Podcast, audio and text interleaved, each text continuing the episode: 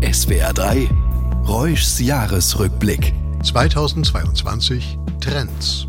Neue Begriffe. Ringtausch, Übergewinnsteuer, Affenpocken. Wer will denn sowas? Und wer will Fußball? 2022, ja, Fußball war der große Loser. Zusammen mit Corona. Fußballspiele sind mittlerweile wie Coronaviren. Unbeliebt, aber übertragen werden sie beide nach wie vor. Ihre Zeit aber ist. Bye, bye. Queen Elizabeth.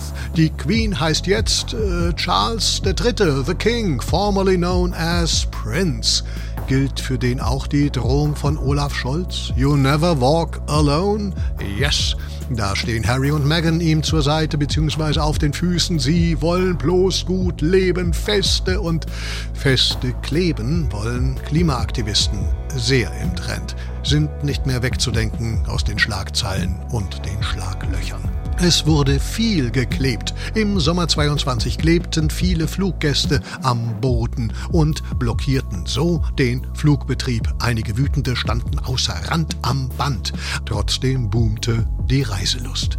Lieber am Boden bleiben. Zeichen setzen.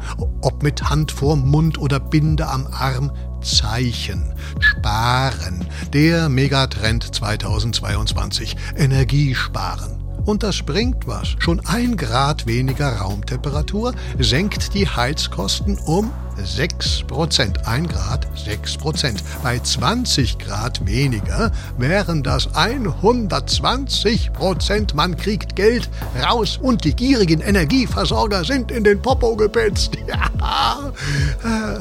Träumen wird man ja wohl dürfen. Aufstehen kann man ja auch noch 2023.